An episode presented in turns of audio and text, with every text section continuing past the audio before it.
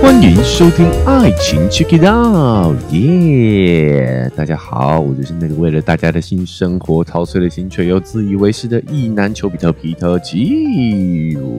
今天也是呢跟这个性生活相关的一个话题哦，所以就由丘哥自己单口哦来跟大家分享一下。今天想跟大家分享的一个概念呢，叫做边缘性行为。这个名字听起来有点陌生哦，但是呢，这个是近期。对于性行为相关的研究都发现说，对于我们的性愉悦来说非常重要的一个概念啊，叫边缘性行为。许多的研究都发现，如果你想要拥有更好的性体验的话，你需要更多的边缘性行为。所以来了解这个概念，就可以大大的提升你做爱时候的快感。这个是不是非常的重要啊？所以要来跟大家好好来解释一下什么是边缘性行为啊。首先这两个字呢，就是边缘。边边的边，边界的边，缘分的缘，就是悬崖边缘的那个边缘，边缘性行为。好，那边缘的相对的就是叫核心性行为。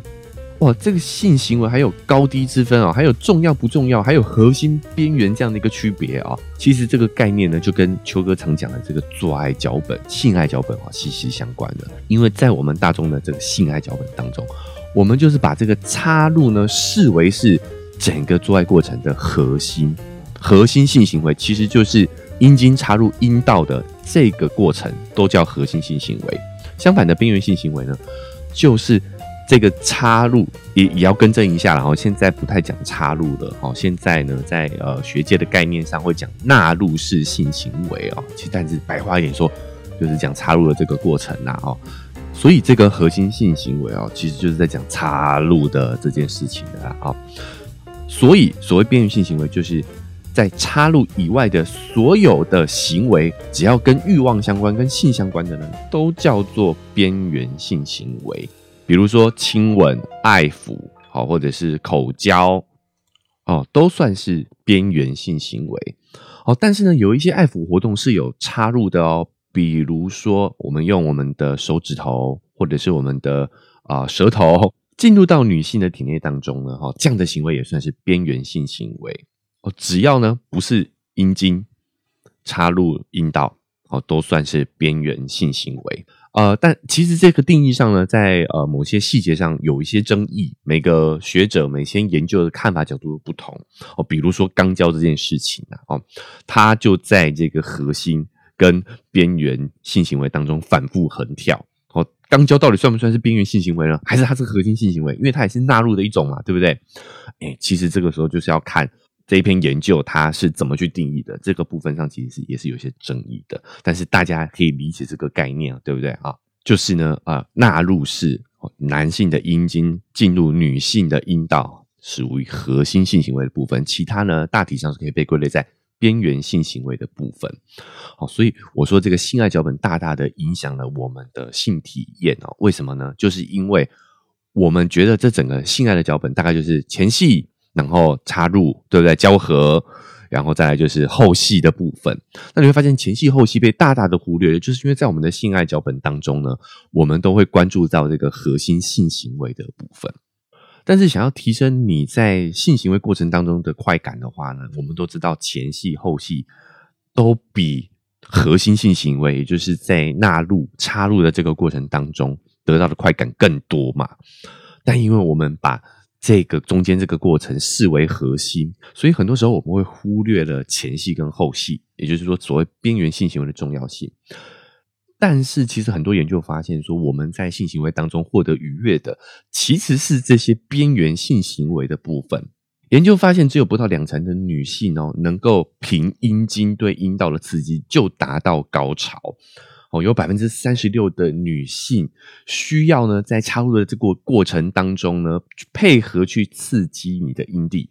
通过对阴蒂的刺激来增强快感才能够获得高潮。好，还有 36.6% 的女性呢只能透过对阴蒂的刺激才能达到高潮。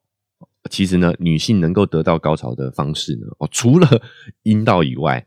真的是非常多元啊。比如说也有一些研究发现呢，高潮也能透过对乳头的刺激获得。有一些脑成像的研究显示，当女性在刺激乳头的时候，大脑里头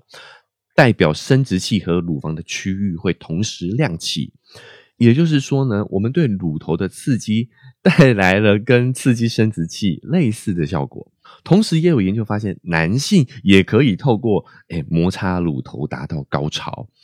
当然这些都是有个体差异的，只不过我们要提醒大家，就是有一些人他们是可以透过乳头达到跟刺激生殖器相同的快感的哦。那更神奇的是，有一些女性甚至可以凭幻想就能达到高潮。有一个神经学家的研究就发现说呢，这些通过幻想达到高潮的女性和那些靠其他方式达到高潮的女性，在脑成像上面是没有任何的差别的哦，就是在大脑当中，它跟快感有关的区域呢都会亮起。甚至现在还有研究发现哦，就是要让女性得到快感的话呢，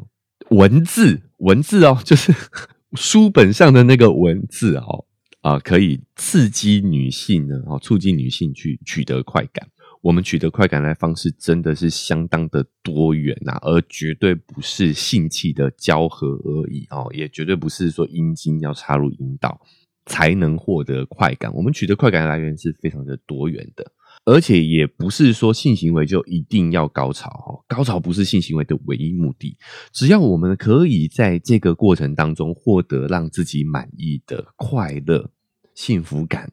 正面的感受，不管有没有高潮，其实就是一个很棒的体验。只是想提醒大家呢，性不是说呢，围绕着两个人的性器插入的这个活塞运动，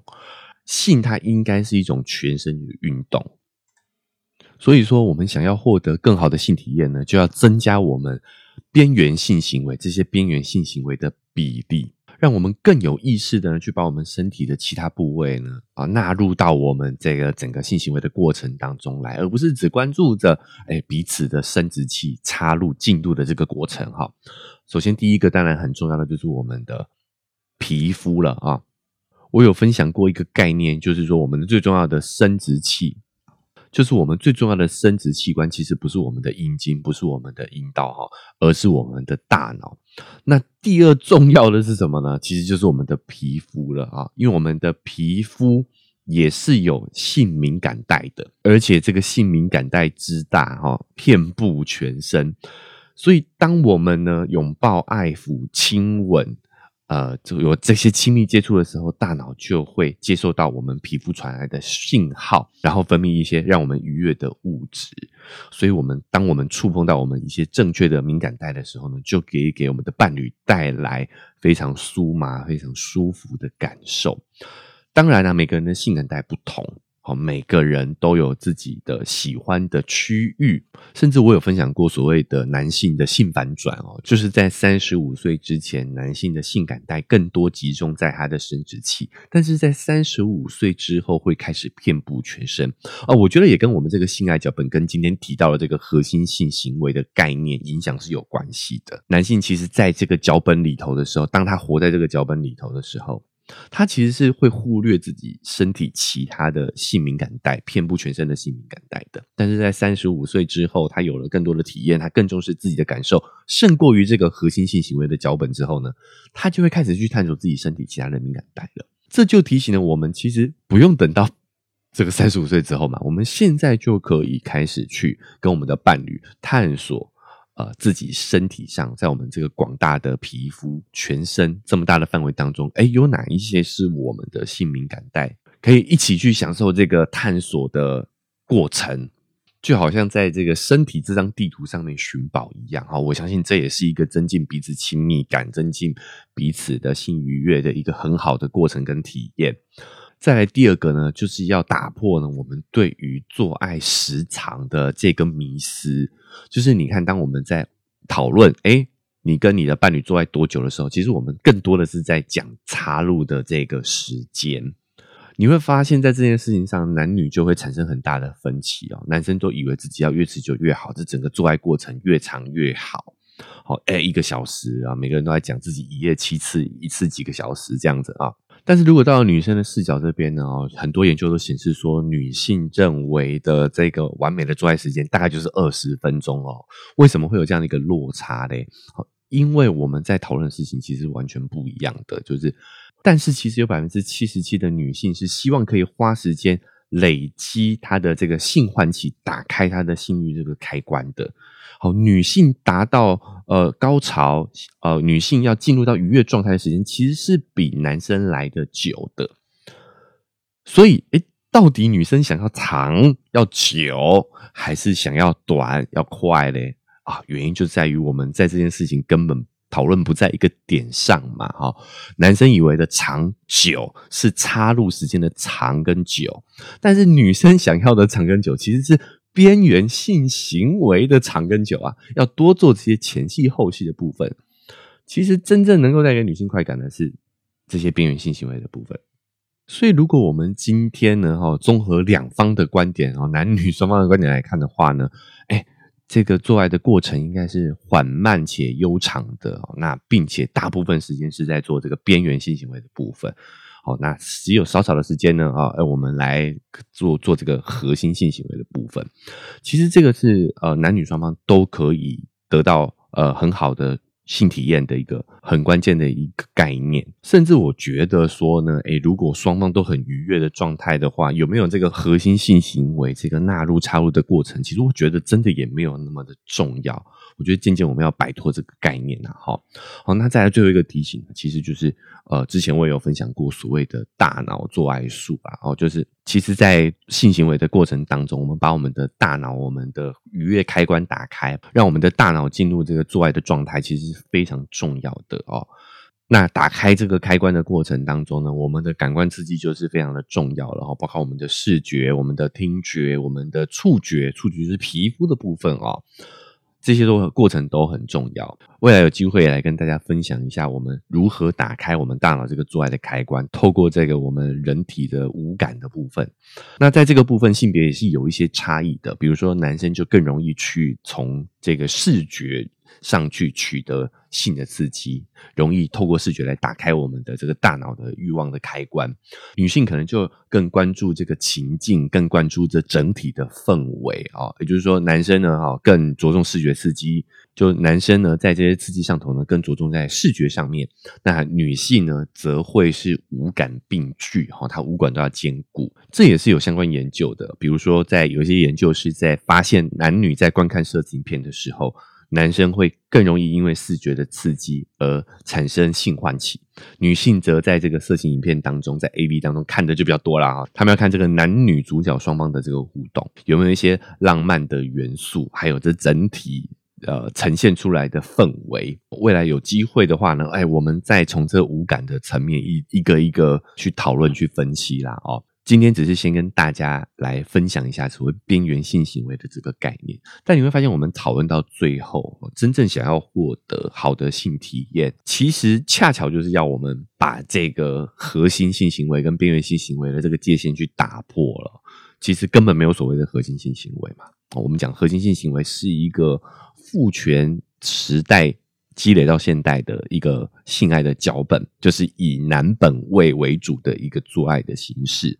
但是因为我们现在女性意识抬头，我们越来越追求平权，我们在做爱这件事情上头也不完全只是为了繁衍下一代，我们在这个过程当中，我们会取得亲密感，我们会取得很多愉悦的体验跟感受。那如果双方的愉悦体验的感受是放在同一个水平上面一样重要的话呢，我们就得打破过去的那种性爱脚本，把纳入式插入这件事情当成是核心的这个概念，要去把它破解掉。所以根本不应该分什么，虽然今天跟他讲核心性行为，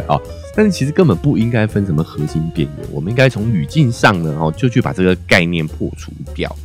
把整个做爱的过程前戏后戏都应该纳入整个性行为的范畴里头，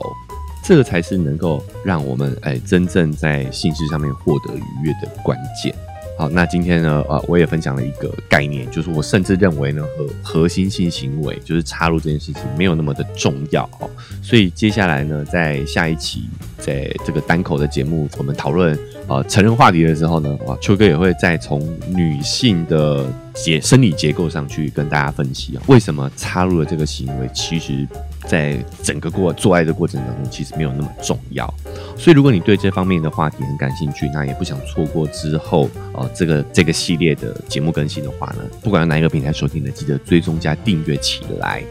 啊 Apple Podcast 跟 Spotify 呢，现在也都可以留下5星好评哦，可以呢帮我们的这期节目打分数之外呢，也可以说你的看法。想更直接的跟邱哥互动的话呢，可以在 IG 搜寻邱比特，秋天的秋哦，就可以找到邱哥。我们可以透过私讯的方式做更多的延伸讨论，做更直接的互动。